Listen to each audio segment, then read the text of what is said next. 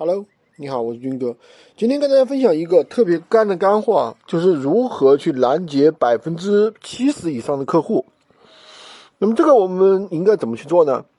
其实这个操作啊，就是嗯很简单。比方说你开了十个店铺，那么你其中一个店铺出现了一个爆款，那么这个产品呢很好卖。其实这个时候呢，其实你占的流量并不大啊。那我们怎么去克隆这个？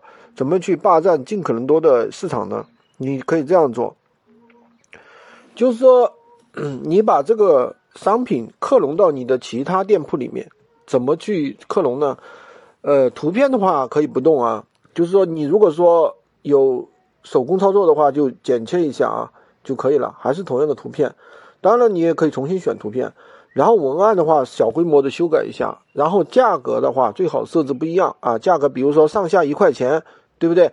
然后的话，发货地这个地方一定要注意了啊，发货地一定要设置为不一样啊。比如说北上广深，还有其他的一些城市，你都可以去设置，大家明白吗？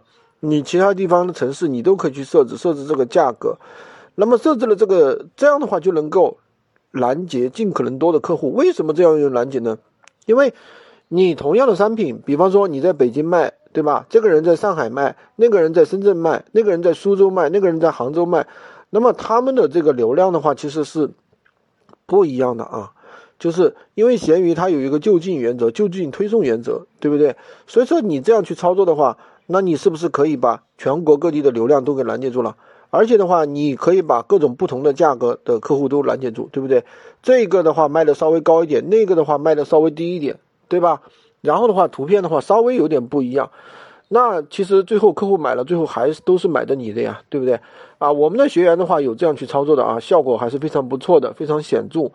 所以说，这就是一个比较实操的运营技巧。但是呢，这样的操作的话，手工操作当然是比较困难了，最好是有这个闲鱼群控软件啊。